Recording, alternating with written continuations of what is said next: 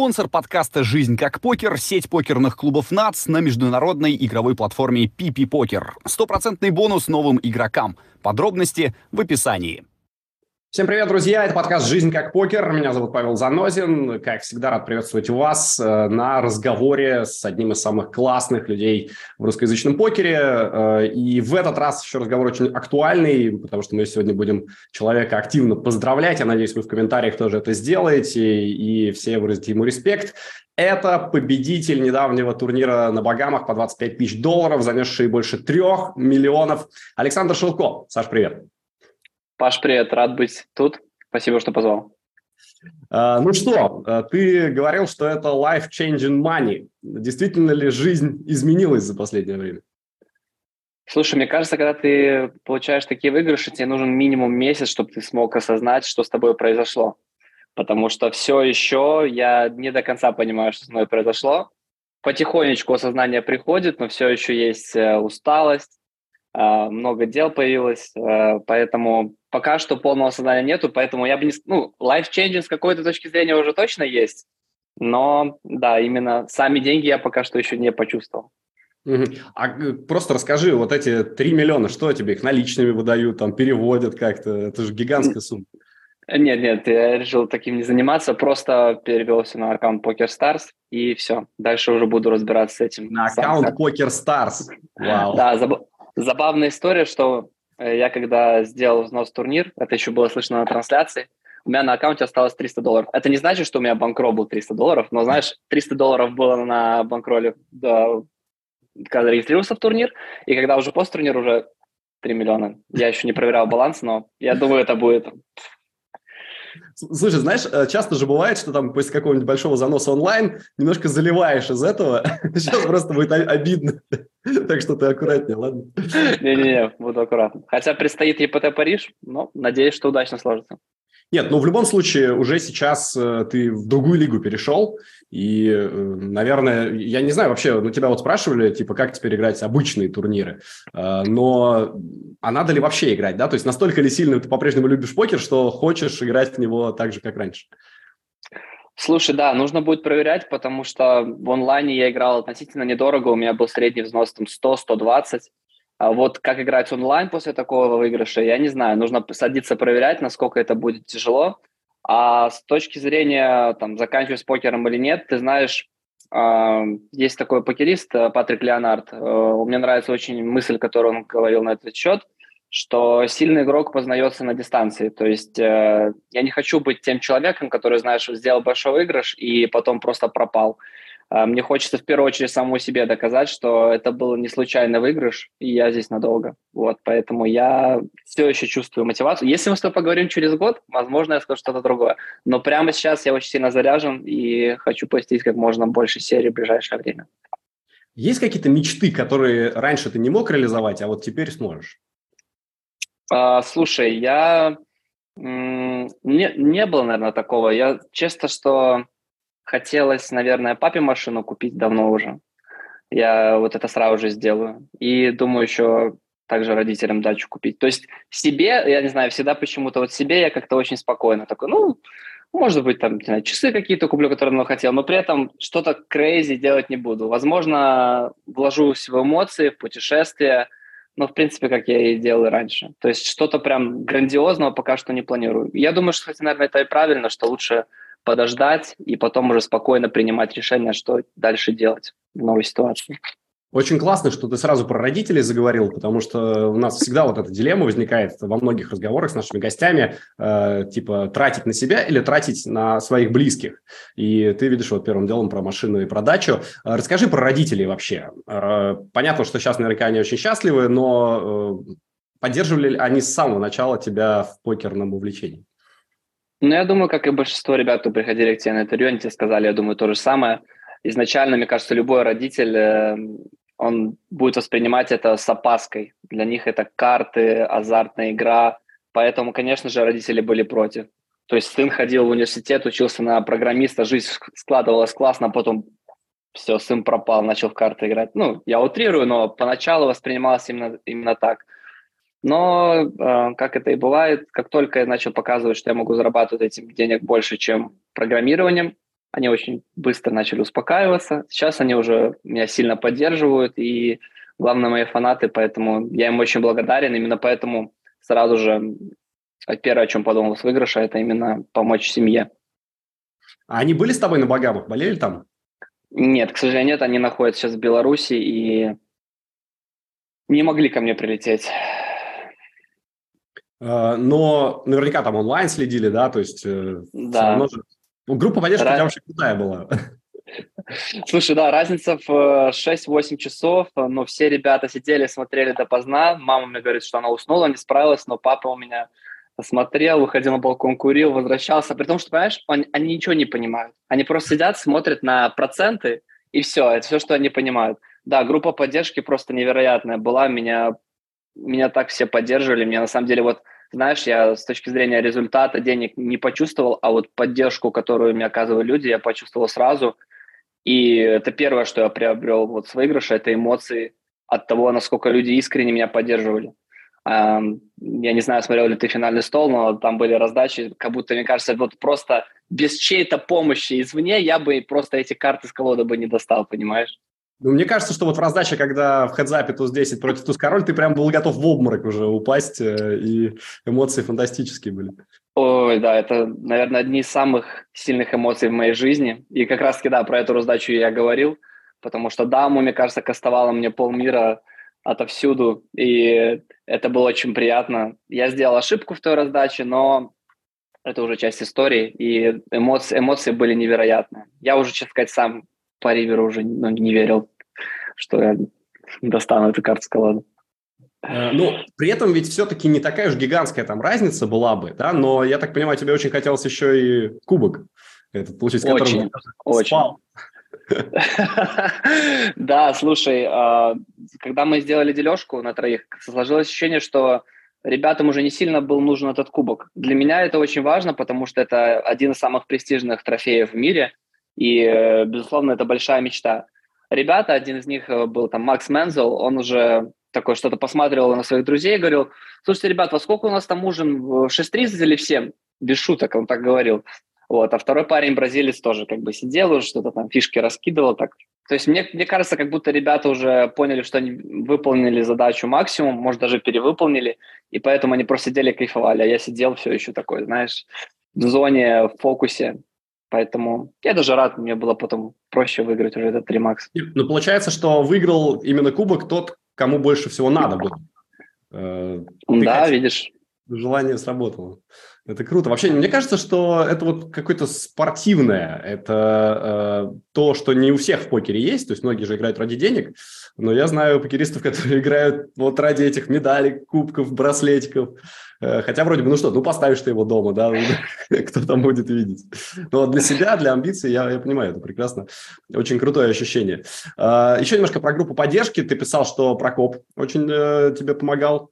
Здорово. У нас с ним было интервью, я, честно говоря, в восторге просто от этого парня. И, э, ну, вот расскажи немножко о тонкостях работы. То есть ты можешь его назвать своим тренером или просто он такой партнер?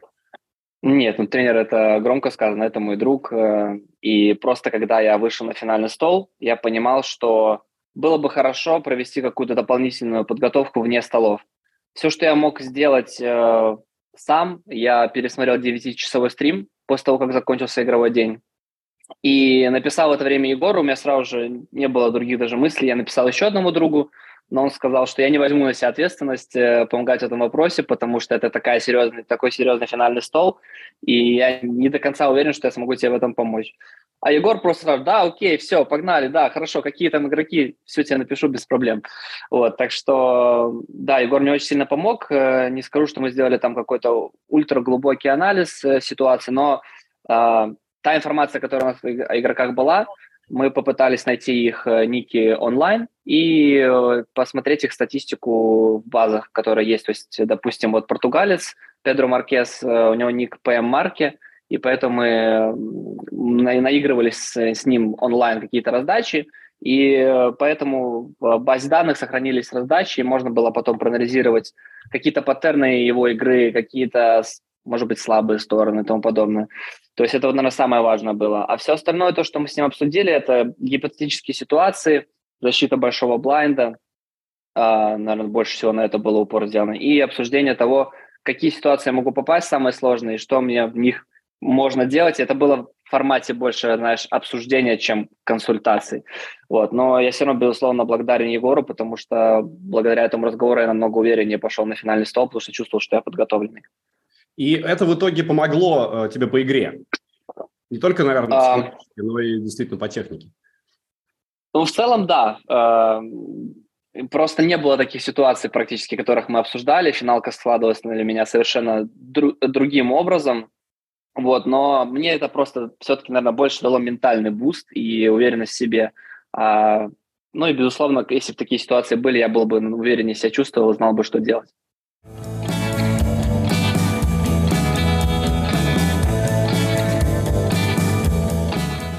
Еще один, наверное, важный человек, которого нельзя не обсудить, это Эспен Йорстад, э, чемпион WSOP, которого ты уже, наоборот, готовил э, к тому, чтобы он свою победу добыл. И, ну, расскажи, вообще это, знаешь, мне кажется, в стиле Макса Каца выбрать вот такого человека, у которого ты купишь долю, чтобы он выиграл main event.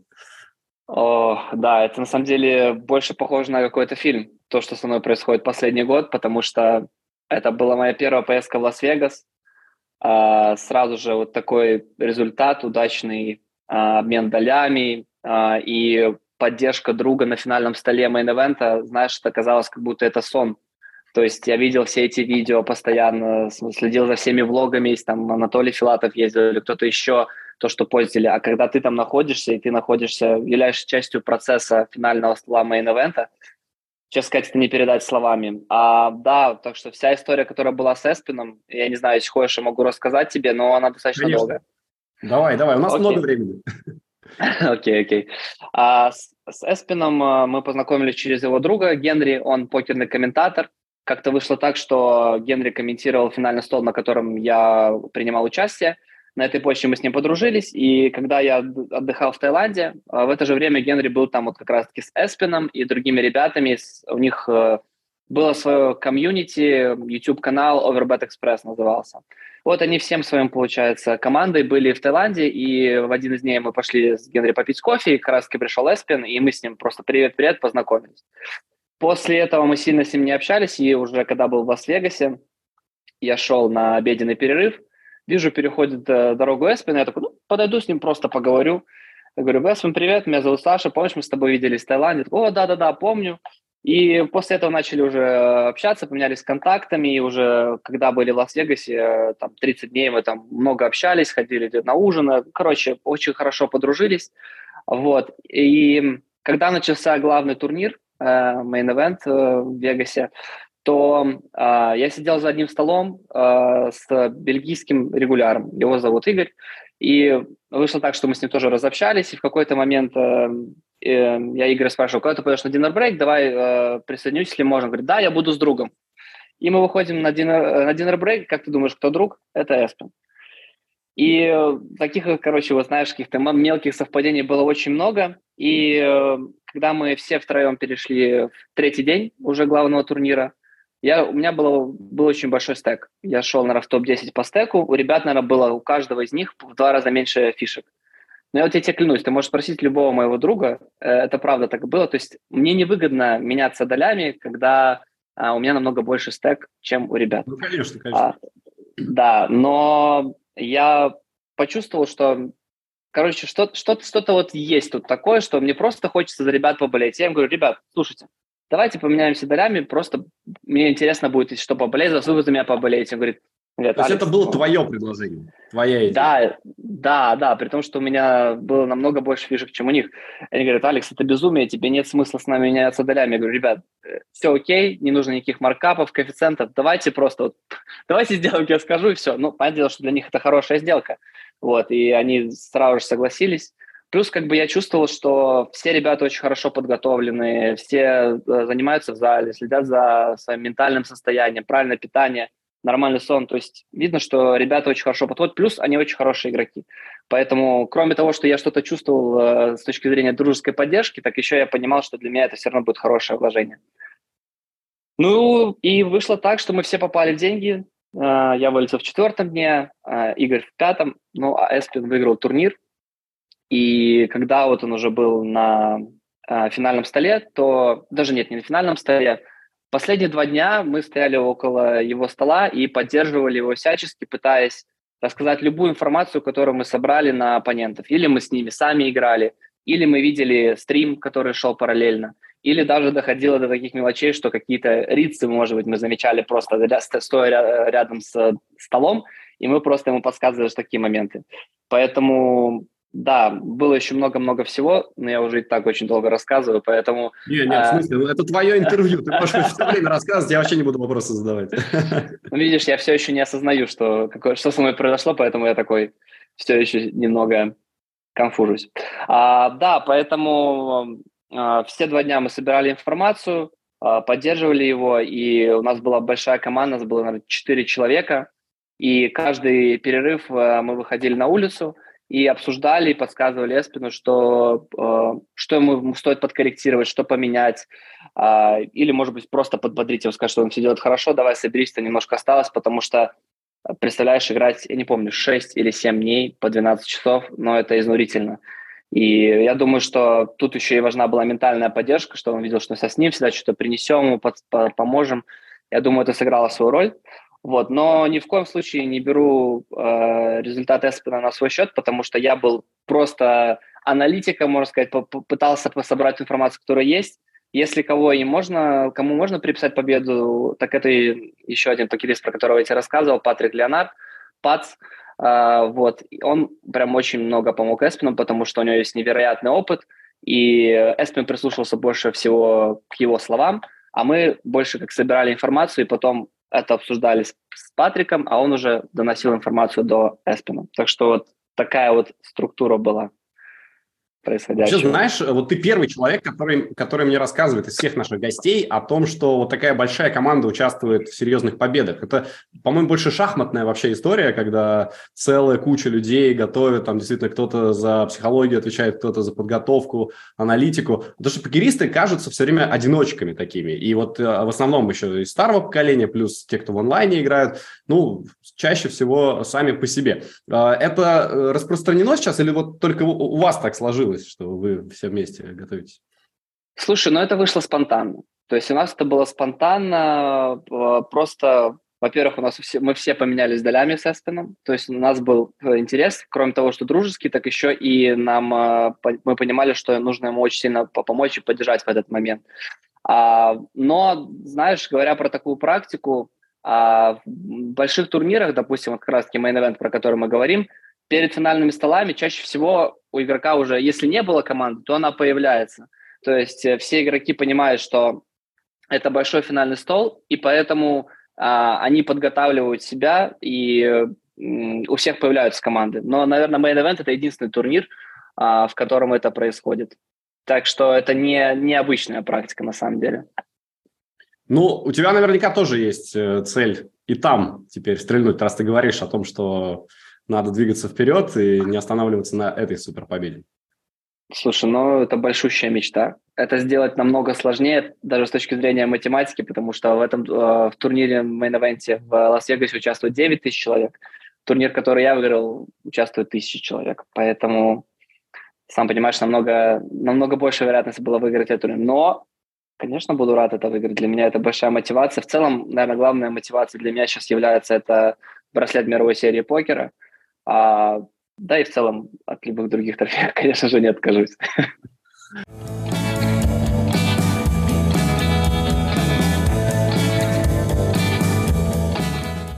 Ты живешь в Праге сейчас, правильно? Слушай, я не скажу, что я живу в Праге. Скорее, это как одна из э, моих, э, э, как сказать, переправ... Пере... Как это правильно сказать? Короче, это... Э, да, перевалочный пункт. То есть я нахожусь тут э, какое-то время, потом еду куда-то в офлайн. Также я могу жить в Минске. То есть э, я бы сказал, что я живу на чемоданах, наверное, это правильно сказать, потому что за последний год, допустим, в Праге я был, наверное, ну, 4 месяца, знаешь, поэтому, наверное, будет громко сказать, что я тут живу. Но часто бываю, у меня тут живет родной брат, поэтому я сейчас э, понимал, что следующая поездка будет в Париж, поэтому у меня тут есть съемная квартира, я приехал, а, отпраздновал с братом победу, вот, и Поэтому, да, и отсюда уже потом полечу в Париж. Сколько литров пива выпили на двоих? Слушай, э, на самом деле сложно сочетать. Но при этом я не, не особо пьющий человек, но было, было много всего. Я не скажу, что у меня было какое-то невероятное празднование, вот, э, но достаточно всего было, да. Класс. Не, ну просто Прага, это же, естественно, там... Mm-hmm, mm-hmm. Я, да, я был согласен с тобой. В Праге давно, 15 лет назад, но да. пиво очень хорошо запомнил. Эм, ты в Прагу ведь переехал учиться. То есть это было изначально не связано с покером, а связано скорее с образованием. И я так понимаю, как раз вот в этот момент происходил э, перелом, что ты перестаешь быть программистом, становишься покеристом. На самом деле перелом произошел чуть раньше, потому что, да, я в Минске учился на программиста, но в какой-то момент я понимал, что это уже не мое, и я не смогу заниматься этим всю жизнь. В какой-то момент мы пробовали с ребятами, с моими друзьями организовать IT-фирму, но в какой-то момент наши интересы не сошлись, и я закончил те проекты, которые были. И в этот момент у меня появилась возможность э, заниматься профессионально покером, но, как ты понимаешь, это все происходит не просто так. То есть, не, не знаю, может быть, другие ребята тебе по-другому рассказывают, но у меня не было такого, что я, мне, покер – это было мое хобби, это была моя страсть, но при этом представить, что ты э, играешь карты и зарабатываешь этим на жизнь, потом еще путешествуешь по странам, в которых ты даже не думал побывать, но это звучит слишком сказочно, понимаешь? Вот, поэтому, наверное, трансформация произошла еще в Минске, вот, а в Прагу я э, решил поступить, потому что хотел какого-то развития. Когда ты занимаешься покером, то ты достаточно э, узко э, специализирован, так сказать. И для какого-то саморазвития я решил, что было бы полезно получить магистратуру и а, так как мне был интересен уже IT-менеджмент, то я решил получить специализацию в этом направлении. Плюс потянуть английский, плюс увидеть новую страну. Короче, было много моментов за то, чтобы переехать. Шикарно. А учиться играть э, профессионально можно одновременно? Насколько это легко совмещать?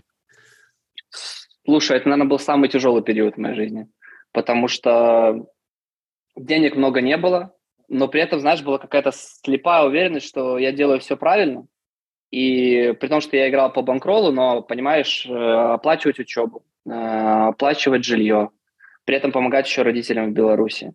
И да, уходило очень много денег, поэтому было давление, и мало того, что было давление, так еще и времени совсем ни на что не было. Знаешь, э, то есть я в первой половине дня учился, брал еду, я не особо готовлю, покупал еду, заказывал где-то и садился, потом играл до ночи. И вот... Сори, у меня телефон разряжается. И в таком режиме я э, играл на протяжении двух-трех лет. И это было очень сложно. Ментально иногда это было тяжело переносить. А ты оплачивал учебу сам из вот этих покерных выигрышей? Да, да, да. Это звучит мощно, на самом деле, потому что мне кажется, что это тоже очень нестандартная история. Э, и крайне редко кто-то, кто играет, чтобы оплачивать свою учебу. Ну да, я думаю, а, обычно ребята, наоборот, уходят с учебы, чтобы уделить время покеру, но почему-то для меня было важно, чтобы у меня, если что, был бы запасной путь, потому что ты никогда не знаешь, как жизнь сложится. Как бы там ты хорошо не играл, насколько бы ты себя не верил, а, мне всегда проще, когда у меня есть несколько вариантов. Я понимал, что если не получится открыть какое-то свое дело, то IT-менеджмент – это то, чем бы я, в принципе, себя видел в будущем, именно как специализация. Вот, поэтому сделал выбор такой, хотя было непросто, понятное дело. А, но началось это все еще раньше в Минске, когда ты, э, насколько я знаю эту историю, э, с помощью Семина э, смог поиграть по-серьезному. Расскажи, как это получилось. Да, я думаю, Миша будет смотреть. Миша, привет. Я Мише благодарен буду всю жизнь, потому что он мне очень помог. По сути, я думаю, без него а, моя карьера бы, наверное, может быть, и стартовала бы, но не стартовала бы так быстро. Поэтому я ему безмерно благодарен. А, как это вышло? А, так, так, так, с чего начать? А, я вот время тебе рассказывал, что пробовали с друзьями начать IT-фирму. Мы с этим завершили. А, и в это время мой друг э, прошел викторину на Poker Strategy и получил 50 долларов на аккаунт PokerDom. Все так делали. Да. И э, за это время, вот пока мы, я пробовал начинать фирму, он за это время заработал там 4-5 тысяч долларов покером и говорит, Саня, ну мы с тобой в общаге вместе играли, ты хорошо играешь, попробуй тоже. Я говорю, ну, давай, давай, я ничего не обещаю, ты уверен, что ты готов э, мне с этим помочь? Он говорит, да, без проблем, я буду у тебя инвестировать, бэкать на, э, на покердоме. Вот. И э, да, прошло какое-то время, я, наверное, играл 3-4 месяца, зарабатывал какую-то небольшую копеечку, но при этом это были еще не совсем большие деньги, на которые можно было начинать свою покерную карьеру. В это время Миша был амбассадором покер-дома, и он часто играл за кэш-столами. В то время я был кэш-игроком. И я играл как раз на L100, на L200, там, где Миша обычно играл. И Миша очень общительный человек, и часто переписывался просто с игроками словом в чате. Я тоже парень разговорчивый, поэтому я часто с ним участвовал в каких-то диалогах. И в очередной раз, когда мы играли за столами, в это время я проходил отборочные турниры на Belarusian Poker Tour. Это серия, проходя, проходящая в Минске. И она была относительно недорогая, то есть там, допустим, мейн за 200 долларов, но у меня даже таких денег не было, чтобы позволить себе. И я пытался отобраться через отборочные турниры и два раза вылетел на бабле. И думаю, ну, надо своему э, товарищу по столу обязательно про это рассказать. Хотя уверен, что таких, как я, клиентов ну, типа у него пожаловаться, очень... да? Или как? Да, ты знаешь, это такое есть, я тебе расскажу, скрытое правило покера. Тебе надо уметь иногда жаловаться. Но наныть, нужно, надо наныть. Наныть, но, знаешь, нужно ныть немного. Если ты много ноешь, ты уже все, ты, ты неудачник, тебя ничего не повезет. А вот надо немножко поныть, это для того, чтобы, так сказать, покерным богам сказать, я выучил урок, теперь давайте делать лучше. А, вот, и я написал ему в чате, что вот пытаюсь отобраться от элит, не получается. Он говорит, так ты же играешь на 100-200, ты не можешь себе позволить эту недорогую серию, что ли? Ну, я начинаю ему писать сочинения, говорю, ну, просто как есть, я понял, что ему интересно. Мне так показалось, что происходит в моей жизни. Я ему просто рассказал, что я играю от друга, мы оба студенты, денег нету, а, поэтому я не могу себе позволить эту серию. И он прям в чате мне пишет, так давай я тебе забэкаю на эту серию. Весь чат просто сразу же взорвался, и пишет, и меня давай, давай. Говорит, нет. Он говорит, нет, я знаю, я с этим парнем играю с Тлами уже который месяц, и знаю, что он хороший игрок. Ну, то есть, представляешь, он просто, ну, как, как это можно объяснить? Я не знаю, как, как, как судьба, как по-другому это можно объяснить, то, что это произошло. Вот. И мы поменялись с ним контактами, я написал ему в WhatsApp, и серия была буквально там через месяц, и я удачно выступил, мне повезло, я был на двух финальных столах, и после этого Миша предложил мне сотрудничать онлайн, и я играл B20, тоже фуллбекинг от него, и буквально там за месяца два-три я сколотил уже какую-то сумму, после которой я мог уже играть от себя. И после этого я сказал Мише, что все, тут я уже отправляю свободное плавание, и да, дальше я уже начал строить свою карьеру самостоятельно. Но он сейчас поздравил тебя после Баган? Сначала он написал, что я ему предлагал купить у меня доли. Сначала он написал, так и быть, вот так как я не купил у тебя доли, у тебя есть шанс выиграть турнир. Он э, юморист и любит всегда сделать на этом акцент, что как ему не складывается, а и поэтому, так как он не купил у меня долю, то вот у меня поэтому получилось. Ну и, конечно же, он меня поздравил. А, мне, мне очень приятно, что он это сделал. Ну а вообще, вот э, после того, как э, случилась эта победа, там начали писать какие-нибудь люди, может быть, э, известные. Знаешь, часто бывает такое, что из разных сфер известные люди начинают пересекаться. Слушай, но если говорить про другие сферы, то, наверное, нет. Было пару футболистов, потому что почему-то немецкие, но это не какого-то топ-уровня, то есть это не Бундеслига. Ну, просто я вижу, знаешь, там с, с галочкой такие вот ребята, то есть это, это какие-то футболисты были, а, а так, э, если говорить про каких-то звезд, то я бы сказал, наверное, про звезд только, наверное, покерного мира. То есть если до этого я мог кому-то в директ писать, что мне было интересно что-то узнать, человек не мог не просто проигнорить меня, а тут он пишет, ой, Алекс, congrats, да, ты mm-hmm. молодец, хорошо отыграл, ага, а где же ты был, когда я просто с тобой был, э, хотел пообщаться. Да, так что в целом, да, очень много людей появилось, кто мне сейчас пишет. Э, для меня это непривычно, для меня это первое в жизни такое внимание. Поэтому, наверное, буду привыкать к такому. Я просто подумал, знаешь, вот э, в Беларуси же любят э, так э, возвышать людей, которые в спорте многого добились, ну, там, в частности, Вика Азаренко, Домрачева, сейчас Арина Соболенко тоже в теннисе. Покер, я не знаю, но, но там же у вас разрешен абсолютно покер, и мне кажется, это тоже может восприниматься как национальное достижение, типа Белорус выиграл большой крутой турнир, и там Лукашенко тебе, хоп, и правительство Телеграм. Вот ты смеешься, а ты сейчас только что взял, пересказал всю историю, которая со мной происходила за последнюю неделю. Про меня написали во всех белорусских СМИ, во всех самых больших порталах. А, на интервью решил не идти, я решил а, белорусским СМИ не давать интервью. А, вот, но внимание было большущее, и как раз таки шутка, которую ты сказал про Лукашенко. Недавно вышло а, видео на YouTube-канале «Чеснок». Это, грубо говоря, аналог красавы в России, как раньше было. А, вот, э, и то есть это про спорт, но при этом на заголовке был, было мое лицо, и в кавычках было написано «Его разыскивают Лукашенко». я думаю, ребят, ну зачем такой кликбейт делать, конечно. Спасибо, я тут, видишь, интервью никому не даю, а тут они такие просто берут и прям акцент на этом делают. И говоря про спортсменов, сразу же после этого была новость про Арину Соболенко, и оказалось, что э, за Australian Open Арина Соболенко выиграла на миллион меньше, чем я выиграл Конечно, за Пискиси. Да. И я, я такой, вот, вот, знаешь, вот в такие моменты я такой, вау, вот это, значит, реально большая победа. А так э, осознание приходит очень редко к э, того результата, который произошел. Так что да, внимание в Беларуси этому большое, что меня шокировало, и очень приятно мне это было внимание. В общем, будем считать самая успешная зима в истории белорусского спорта.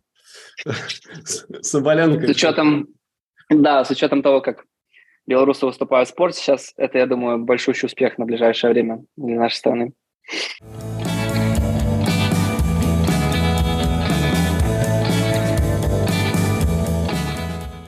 Кстати, не заметил, может быть, ты замечал, а, когда ты играешь на телестолах, у тебя там флаг есть или белый флаг?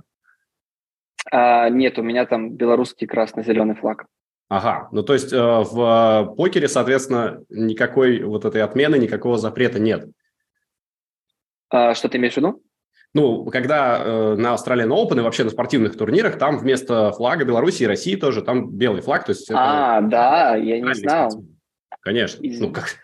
Весь, весь последний год. А что случилось, да, называется? Весь последний Нет, год? Э, не...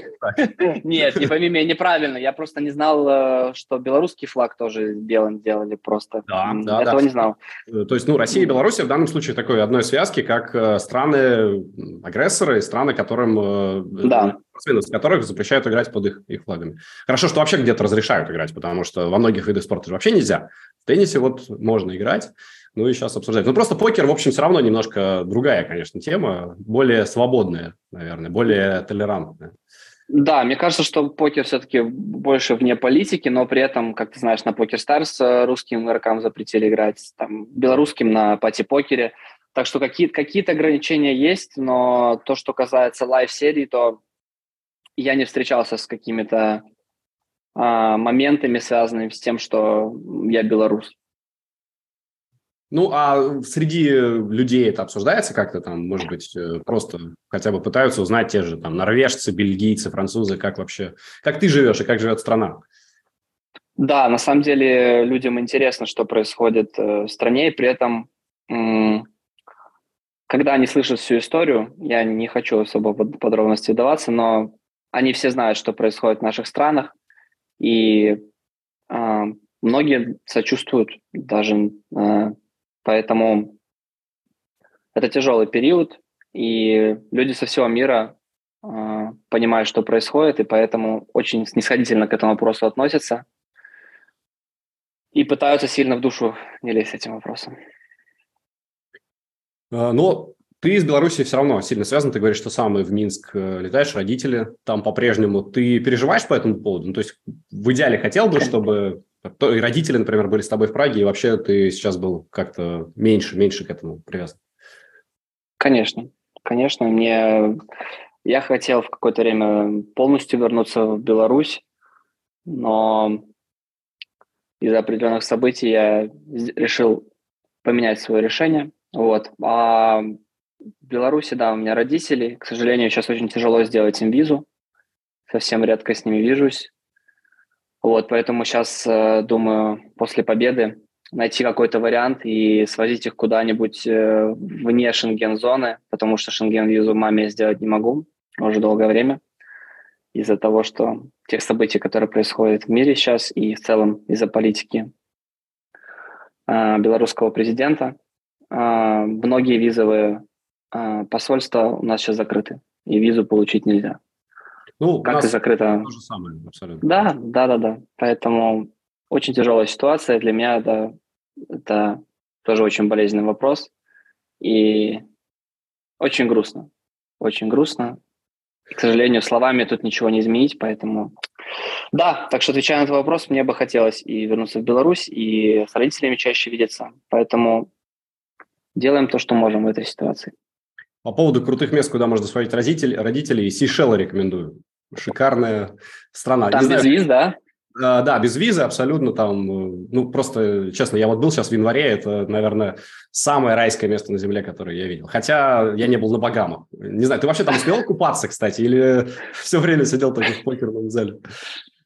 Честно сказать, я, э, да, я ходил каждое утро на в океан, но сам остров я, ну, Багамы я не изучил. А, вот, я думаю, что весь кайф Багам в том, чтобы ездить на разные острова, там снимать какой-то бунгало и уже кайфовать от тишины, спокойствия, красивой синей воды и, и классных пляжей. Что мне сделать не удалось, но с учетом моего результата, я думаю, что я еще вернусь на Багамы, поэтому у меня будет возможность это сделать. Ты можешь позволить себе даже не только бунгало, а целый остров. Вообще я думаю, да. Сейчас я думаю, да. А почему, кстати, решил не оставаться там еще на несколько дней, просто вот отдохнуть? Это же наверняка классное место для отдыха. Слушай, я очень хотел. Я очень хотел остаться, но по... мне нужно было вернуться, чтобы поменять мой паспорт, потому что у меня была запись э, в посольстве, и да, у меня уже заканчивались страницы в паспорте, поэтому мне нужно было быстро этот вопрос э, решать.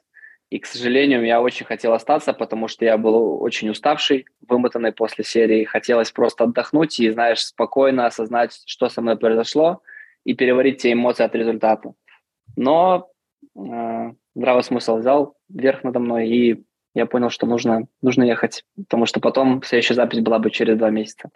Поэтому, да, пришлось все, как я и сказал, на чемоданах снова делать, и пришлось ехать обратно. Но в следующий раз я уделю этому время. И я думаю, съезжу там это дней пять. Мне кажется, одна из самых приятных проблем – это когда заканчиваются страницы в паспорте. Это значит, что было много интересного и много классного. Это получается вот за последние буквально три года, да, ты столько наездил? Да-да-да, именно за последние три года я в Таиланд слетал первый раз, э, вот в Лас-Вегас, в США была первая поездка. Ну и в целом, да, просто много штампов ставится потом из-за переездов. Но, слава богу, еще на полгода мне хватает, так что Вегас в этом году долететь должен.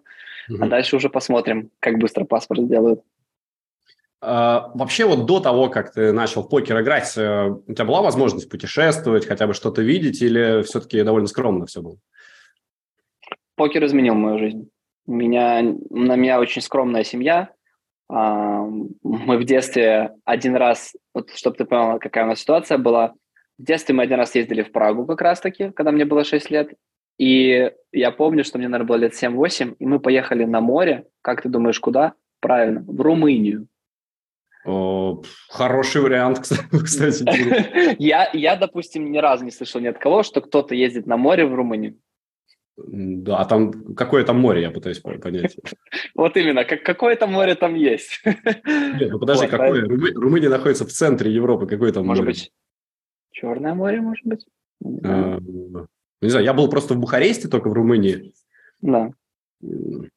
Что-то трудно. Сейчас надо будет карту мы с... Да, мы с тобой не справимся, я думаю. Ну, нет, возможно, это просто какое-то очень большое озеро, которое называется нет, это так, слушай, это в Беларуси так делают. У нас есть Минское море, а это озеро, водохранилище просто. Вот в Беларуси так, так, так любят делать. В Румынии, да, это все-таки какое-то море было. Мне, так мне что... жена подсказывает, что там Черное море есть э, выход. Э, ну вот, да-да-да, получается Черное море. Слушай, ну, наверное, это классный вариант, потому что поехать в Румынию на море мало кому удавалось просто. Да, это эксклюзивно. То есть я благодарен своим родителям за то, что у меня такой опыт был, и рад, что мы хоть куда-то на море выезжали.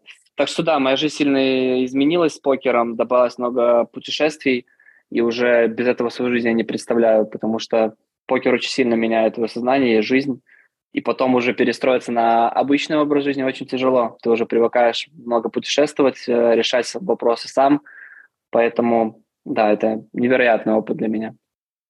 Кайф. А, при этом все равно же много очень приходится играть. Вот мы сейчас обсудили, что на Багамах ты вместо купания сидишь в зале, наверняка и в Париже вместо прогулок по городу будешь тоже сидеть в основном зале. А, ну, не расстраивает это, что ты какую-то классную часть жизни упускаешь из-за того, что надо играть?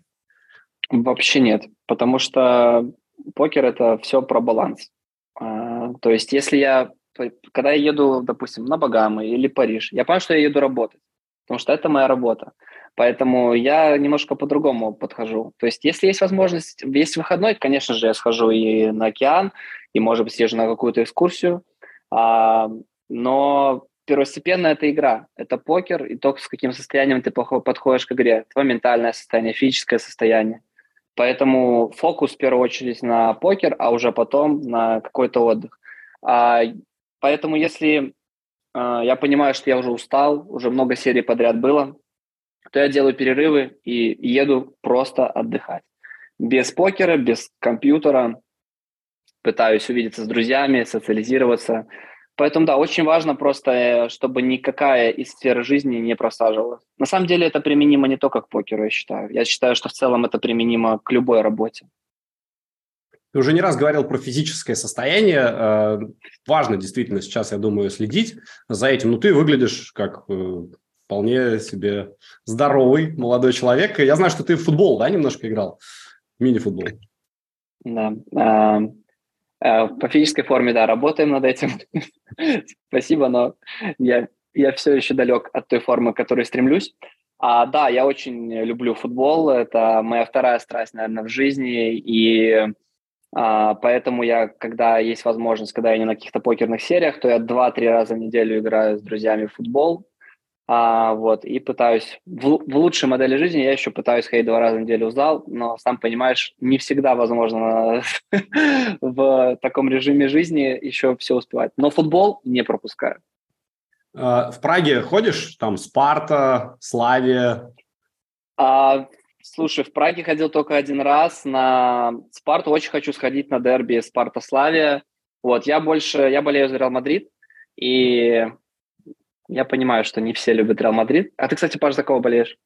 Ну, Реал я не очень люблю. Я вообще я просто не фанат в целом э, каких-то команд. Я очень люблю футбол. Вообще, ну, знаешь, когда работаешь футбольным комментатором, э, быстро проходит вот это болельщицкое. То есть ты стараешься э, много всего смотреть и какие-то выделяешь классные моменты. Но просто изначально с детства я не люблю Реал. То есть мне нравится стиль Барселоны гораздо больше. И самый главный неприятный момент моего детства – это когда Дэвид Бекхэм, мой любимый футболист абсолютно, перешел в Реал. Я просто был зол ужасно. Но я... Реал уважаю. Реал – великий клуб, никаких вопросов. Не, я прекрасно понимаю весь хейт по поводу Реал Мадрида, но, знаешь, сердцу не прикажешь. Я, я сам понимаю и Galácticos, и все это. Короче, да, э, поэтому я болею за Реал Мадрид, и большинство путешествий у меня футбольно связано с Реал Мадридом. То есть я пытаюсь ездить на выезды какие-то, был уже один раз в Мадриде на матчах, вот, и вот Получается, этой осенью два раза ездил сначала в Варшаву, когда играли против Шахтера, и потом в Лейпциг, когда нас, нас проучили в Германии. Так что да, я вот э, больше предпочитаю ездить именно на какой-то более большой европейский футбол.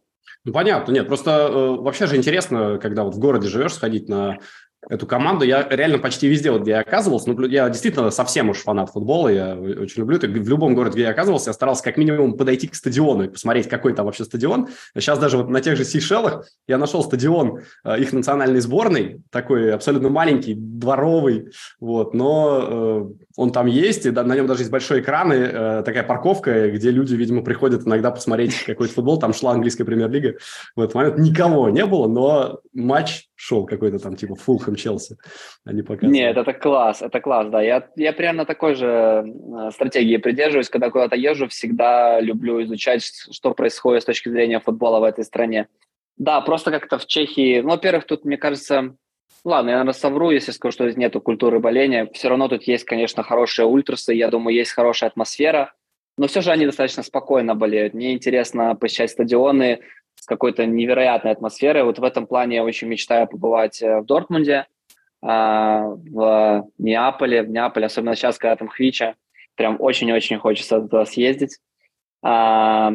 И вот с точки зрения атмосферы я был в Кёльне, мне очень понравилось, там была лучшая атмосфера когда-либо. Быстро расскажу историю. А, когда это был последний тур э, Бундеслиги, э, Кёльн был на последнем месте, а Бавария уже выиграла чемпионат.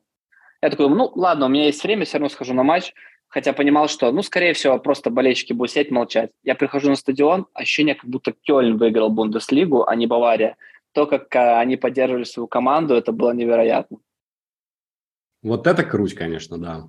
Э, ну, я в Германии тоже был, да, там фантастика. Дортмунд не был, кстати говоря, желтая стена, вот эта черно-желтая стена, да. стадион, это референс, как надо вообще болеть.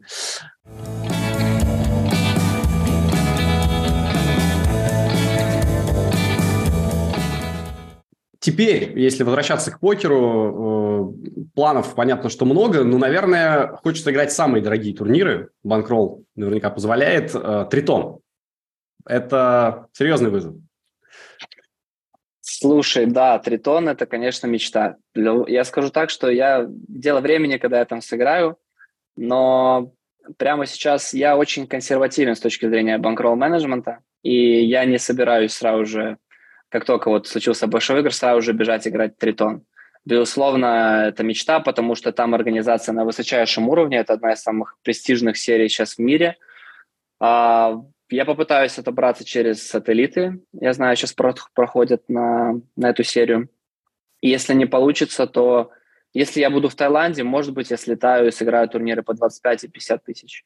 Но отыграть полностью серию я пока не готов, а продавать большое количество долей я тоже не хочу. Вот, так что тритон, тритон будет, но, возможно, стоит подождать, а может быть, мне повезет, и я отберусь на турнир. Посмотрим. А почему не хочешь продавать доли? Ведь сейчас, насколько я понимаю, ты довольно много продал, да, больше 50%. Ну, во-первых, суммы большие. Я не знаю, насколько много людей найдется, которые готовы меня так спонсировать. То есть теперь, те... теперь много найдется. Слушай, я думаю, да, теперь найдется, но до этого, а, то есть это не были какие-то рандомные инвесторы, которые покупали у меня доли. На самом деле это тоже очень приятный момент от выигрыша. Все люди, которые купили у меня доли, это мои друзья. И сделать их богатыми тоже, это значит очень много для меня. А, вот, поэтому они, конечно, много заработали, но я не думаю, что они будут готовы поддержать меня по поводу тритона. Вот, так что посмотрим. Я понимаю, что у меня такая э, философия в этом вопросе, что я не играю то, что не готов проиграть. Если я испытываю какое-то давление, то я этот турнир лучше пропущу, потому что есть намного, много турниров по всему миру, которые ты можешь сыграть, и всегда ты можешь найти что-то в своем диапазоне бои, на который тебе подходит, и комфортно сыграть. Именно поэтому я и продавал доли на турнир по 25 тысяч, который в целом, если я мог спокойно позволить, просто я понимал, что я смогу принимать оптимальные решения, когда вот у меня будет такая доля. Поэтому именно по этим причинам пока что я не вижу себя на Тритоне. А, ты можешь позволить 25, э, то есть на самом деле у тебя действительно все классно с банкролл-менеджментом, потому что, ну, кажется вот по Хэмптон Мобу, что у тебя там не было каких-то сумасшедших заносов до этого момента, но наверняка онлайн тоже идет здорово. Я такой, знаешь, э, э, трудолюбивый человек. Я спокойно, пока все играют с купы, в купы, знаешь, онлайн большие серии. Чаще всего я был тот человек, который садился играть утреннюю сетку турниров, на которой нету дорогих турниров, нету больших денег. Но я спокойненько, потихонечку, по тысячоночке, знаешь, набирал себе банкролл не спеша. Вот, поэтому это сейчас оплачивается мне, то, что я терпеливо ждал своей возможности и шанса э, показать на какой-то более высоком уровне, э, что я могу в покере. Вот, поэтому, да, никуда не спешу, своим темпом двигаюсь. Как тебе кажется, где ты играешь лучше, в онлайне или офлайне? Слушай, ну, наверное, больше все-таки онлайн, потому что я, безусловно, больше с карьеры играл онлайн, а с точки зрения офлайна я на высоком уровне выступаю, наверное, только последние два года, поэтому, э, смотря правде в глаза, мне все еще есть куда расти и много есть ошибок, которые исправлять, так и с точки зрения офлайна тебе нужно очень много опыта, чтобы играть. Есть какие-то моменты, которые ты должен э, не отталкиваться от покерной стратегии, от математики, статистики, а рассуждать именно с точки зрения людской философии, то есть то, то, как люди себя ведут и как конкретный человек будет себя вести. Поэтому иногда ты принимаешь решение, вот как, допустим, я сделал 110, основываясь именно на ощущении ситуации. То есть ты находишься в потоке, и то, что ты чувствуешь и видишь за столом, никто никогда не увидит на трансляции. Вот. Поэтому в этом главное различие онлайн и офлайн. Потому что онлайн ты сидишь просто как робот, и чаще всего у тебя большинство решений уже, ну, просто на подкорке мозга ты принимаешь автоматически. Вот, поэтому, а в офлайне ты, у тебя намного больше времени, у тебя больше факторов, которые нужно учесть, поэтому это более комплексная, наверное, игра. Вот, но э, люблю обе дисциплины. Думаю, что в ближайшее время будет все-таки упор на офлайн. И я думаю, где-то 70 на 30 будет в пользу офлайна ближайшие, наверное, полгода-год у меня. Еще одна крутая раздача из твоего финала, это когда ты переставил Начо Барберов с валетами. Ну вот, наверное, здесь было страшно. Я не знаю, там, что ты чувствовал, но нет? Все было очевидно? Во- вообще нет. Да, я тебе расскажу, что там было. А, Начо просто не заметил мой рейс. Он это сидел, понятно, да. как, как раз-таки обсуждал футбол, он сидит такой опытный, я туда, какая финалка, 4 миллиона долларов, да, кому они нужны. Вот он примерно с таким настроением сидел, не знаю для чего, может быть, он реально так чувствовал, или он хотел показать, что он босс за столом, потому что он был чип-лидер в этот момент. И да, вот он сделал такую оплошность, то есть, но так как я внимательно сидел за столом, я не следил, а то, о чем они там говорят про чемпионат мира и тому подобное. Я поэтому прекрасно понимал, что это был просто мисклик, и со всем диапазоном рук я бы поставил ему алын. А, вообще, Возможно. то есть даже если бы у тебя не было валетов? Конечно. То есть я всем диапазоном рук бы поставил балын. Понимаешь? Просто, ага. ну, там очевиднейший момент. Плюс, это, знаешь, тоже вот опыт, про который я тебе говорю. Я тебе быстро расскажу историю, насколько это возможно. Как-то в Сочи играл я турнир на мировой серии покера. Это Circuit Events, то есть за победу дают кольца. А, и оставалось два игровых стола. А, в игре оставалось 14 человек. И у меня был третий стек. То есть э, больше фишек, чем у меня, было только у двух людей. То есть у меня, допустим, было 60 блайндов, а у двух других было 62, 65. То есть разница совсем небольшая была. И э, вышло так, что дошло до меня слово. Я был на малом блайнде, так же, как и Начо Барберу. Я молодой, сижу в наушниках. Вообще не думаю о том, что я играю на большущие деньги для себя. Слишком наивно, знаешь. И э, доходит до меня слово, я смотрю вальяжно на вале 10 разномастные, смотрю на большой блайнд, у него там стек 10-12 блайндов, уверенно объявляю, говорю all in, он выкидывает карты в пас, я уже отправляю карты в пас, поднимаю голову, а там человек на первой позиции, карты прикрыл руками, а фишки лежат рядом с большим блайндом. И это один из двух человек, который покрывает меня по фишкам. И он делает снэп-колл. Вот что я испытывал в тот момент, я тебе не передам словами. Я просто, ну, вот реально, знаешь, как бы онемел. Я просто не мог ничего сказать, я там не мог ни флора позвать, ничего. Я понимаю, что я, ну, ничего из этой ситуации не исправлю. Я даже не хотел свою руку показывать. Он говорит, молодчик, все, показывайте свою руку. Я, я просто сижу, ну, опешил, понимаешь? Поэтому, представляешь, проходит три года, и происходит такая же ситуация, только уже в мою пользу. То есть, ну, вот как это называть? Это как будто сценарий фильма какого-то, понимаешь? То есть так не придумаешь. Да, можно снять. А, естественно, тот человек тебя обыграл. Да, у него были короли, я вылетел с турнира. Это были самые тяжелые потом полтора дня в моей покерной карьере, потому что я очень сильно переживал. Потому что это был э, для меня большой турнир. За первое было 150 тысяч. Это бы, наверное, в три раза увеличило бы мой банкролл. Э, поэтому это очень важный был для меня момент. А я сделал такую глупую ошибку. Знаешь, если бы я сделал какую-то покерную ошибку, а это просто невнимательность человеческая. А э, почему ты вообще играл в наушниках и продолжаешь ли играть сейчас? Мне кажется, что это немножко сбивает и немножко не, мешает концентрации. Ты прав, ты прав, да. Я считаю, что это большая ошибка. Ну, вот видишь, я, как тебе говорил, это опыт все. То есть такие вот небольшие мелочи, казалось бы, да. А, то есть, допустим, я все еще могу играть в наушниках, допустим, когда первый игровой день. Там давление минимально. Понятное дело, что в турнире по 25 тысяч сидел без наушников. Но, знаешь, турниры бывают разные. И иногда бывает, что люди очень много разговаривают за столом, и тебе хочется сконцентрироваться на игре. Ничего плохого не вижу, если ты включишь какую-то спокойную музыку и тем самым поможешь себе сконцентрироваться. Но в целом, когда ты в Дипране далеко пошел в турнир, играть в наушниках – это большущая ошибка, которую я, я больше не повторю в своей жизни. Но зато теперь у тебя есть черные очки, которые могут стать э, твоим даже стилем. Почему бы нет?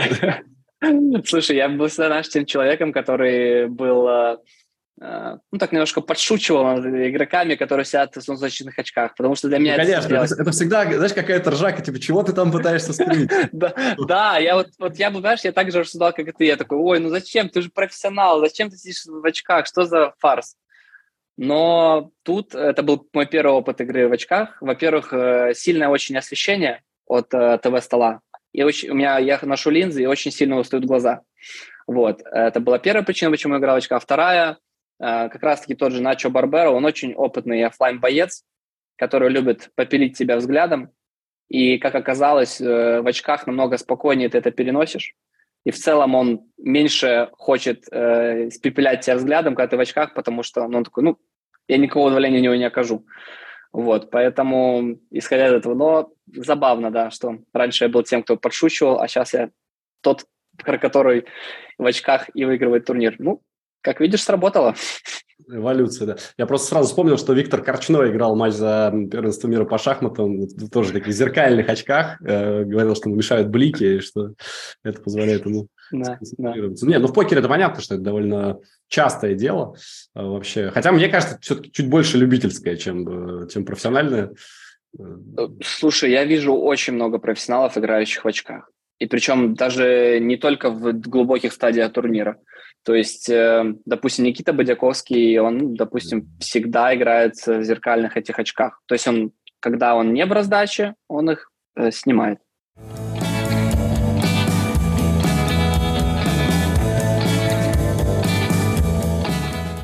Кстати, Никита Бодяковский, великий белорусский игрок. Э, да. Уже знаком ты с ним или еще нет? Да, знаком. Э, мы с ним познакомились в Таиланде как раз-таки. Э, когда я там отдыхал. Мы играли вместе настольный теннис. Вот, и сейчас так получается, что пересекаемся на каких-то сериях.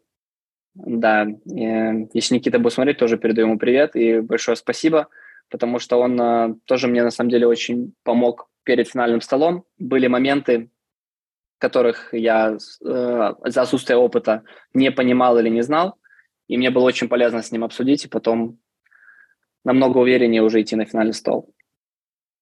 А, настольный теннис обыгрывал ты его или нет? Нет, он просто космически играет. А, что он, что его девушка Диана, они прям невероятный уровень игры у них есть. Они всегда ездят своими ракетками профессиональными, поэтому мне с ними тягаться сложно. Он был тем, на кого ты ориентировался, когда все начиналось? А, ты имеешь в виду как Покер, э, ролевая, ролевая модель, что-то типа такого? Ага. А, я думаю, да, безусловно, это, наверное, или самый успешный в СНГ комьюнити покерист, или один из по Беларуси так уж точно. То есть, если ты откроешь э, э all-time money list э, Беларуси, то у Никиты Бодяковского 3,6 миллионов, там на втором месте вот идет Игорь Сойко 3,7, и потом я иду 3,6 миллиона. То есть 10x разница. Поэтому, безусловно, а, Никита во многих вопросах э, являлся и является для меня ролевой моделью. Я рад, что у меня есть такая возможность с ним общаться и перенимать его опыт, потому что он очень рациональный человек, и а, многие мысли мне близки и подходят. Поэтому я пытаюсь а, а, использовать с пользой те минуты, когда мы с ним общаемся, и как можно больше информации узнать, и потом использовать это в своей игре. Мы его несколько раз звали в гости, но он пока отказывается, так что если вдруг ты замолвишь словечко, в следующий раз буду благодарен. Я, я буду рад, да, помочь тебе, но э, он не особо любит э, да, публичные да, моменты. Не публичный. И, кстати, вот знаешь, э, мы сейчас в последний раз обсуждали с Димой СПР, и он сказал такую интересную вещь, что публичность для покериста – это вообще минус ЕВ, это плохо потому что э, тебя начинают гораздо лучше читать, и к тебе начинает э, быть приковано большее внимание, против тебя специально начинают играть. Э, так что вот, может быть, действительно и Никита тоже так же думает. Да, да, но Диме больше известно, потому что он стример уже давно, поэтому на себе, на себе такого не чувствовал, но я и никогда и не был медийной персоной, поэтому мне сложно сказать. Да, а в целом я считаю, что Никита придерживается правильной стратегии, и лучше, наверное, сохранять иногда тишину и просто оставлять что-то за закрытыми дверями. А ты бы сам хотел стримы, может быть, вести, блог какой-то? Ты классно говоришь, все с этим в порядке, наверняка э, и в этом был, был успешен, как мне кажется. Спасибо, Паш. Ну, не знаю, э, мне на самом деле и стриминг интересно, и вести какую-то медийную деятельность с точки зрения амбассадорства в покере. Мне все это в целом э, близко, но пока что, как и с точки зрения вопросах инвестиций, я пока что не спешу. Я хочу сейчас взять пока что паузу, а, вот, поэтому я не сильно много там и раздавал особо интервью. По сути, наверное, ты будешь единственный человек, кому я дам какое-то развернутое интервью. Спасибо, очень благодарен. Просто потому что, да, я смотрел это интервью, мне было интересно их слушать, поэтому было интересно и прийти к тебе тоже и поговорить с тобой.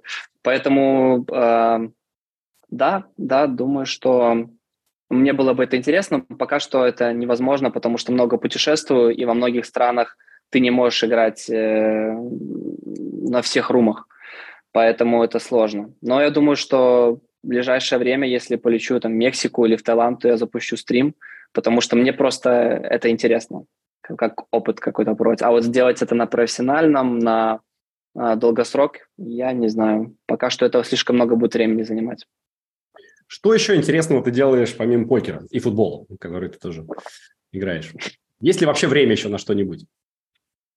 А, слушай, если говорить про хобби, то, наверное, я все реально время уделяю этим э, двум своим хобби. Э, я очень люблю общаться с людьми, поэтому я в любое свободное время пытаюсь э, увидеться с друзьями и пообщаться, потому что все-таки покер достаточно асоциален в своем виде, поэтому, э, да, предпочитаю провести время с друзьями. А также любые виды игрового спорта мне очень интересны. Вот. Так что да, в свободное время его на самом деле бывает мало. Ты вот сейчас задал вопрос, и я такой, хм, и вправду много времени уходит на, на покер, поэтому, но по-другому результата не добьешься. Ну, вообще как? Безусловно, может повести, но чаще всего это за хорошими результатами скрывается плодотворный труд. Ну вот, кстати, в твоей этой победе, как тебе кажется, больше процент труда или везение? Потому что э, достаточно быстро все случилось ведь. Ты пришел в покер э, совсем недавно, и вот ты уже практически на вершине. Слушай, очень сложный вопрос. Я думаю, что я, я считаю, что в этом турнире все-таки сыграл, наверное, больше удачи именно в финальные моменты. Но тут нужно понимать, что, мне кажется, ни один большой турнир не выигрывается без удачи. Но при этом, то есть, с одной стороны, я считаю, что мне очень повезло. Э, мне раздавали там, тузы в дамы, тузы в дамы на финальном столе. Вот, э, я достал эту даму из колоды, туз 10, туз король. Безусловно, мне очень сложилось. Но до этого финального стола нужно было дойти, нужно было отыграть 4 игровых дня, и не было ни одной ситуации, где я могу сказать, что я ошибся до этого момента. До момента 110 я считаю, что это была ошибкой, но до этого я думаю, что большинство людей на моем месте бы уже вылетали с турнира. То есть э, в четвертом игровом дне э, я, наверное, четыре раза выкидывал сильные комбинации по риверу в не самых явных ситуациях. Поэтому сложный вопрос. Я считаю, что как, как всегда, и удача, и скилл решили свое. Но если говорить конкретно про финальный день, фортуна была на моей стороне. Ну, пускай так будет и дальше, потому что мне кажется, что если уж везет, то должно вести По полной программе. Спасибо тебе огромное. Я еще раз тебя очень сильно поздравляю и надеюсь, что это действительно будет э, только один еще шаг на пути к дальнейшим достижениям. И третье место в All-Time Money List Беларуси может превратиться и в первое. Когда-нибудь это э, уже Бодяковский будет говорить, вот, когда-то я играл в настольный теннис с Александром Шелковым. Спасибо, Паш, был рад очень с тобой пообщаться. Надеюсь, что так и будет, и это была бы классная история. Спасибо огромное. Э, ну и через год, ты говоришь, что надо сравнить будет, да? Я предлагаю еще раз пообщаться и как раз обсудить, много ли поменялось э, и в твоем подходе, и в твоих результатах. Так что Буду... надолго не прощаемся. Спасибо, Паш, буду только рад. Спасибо, друзья, всем за внимание. Как всегда, смотрите нас по пятницам. Жизнь как покер. Подписывайтесь, ставьте лайки. И до встречи. Пока-пока.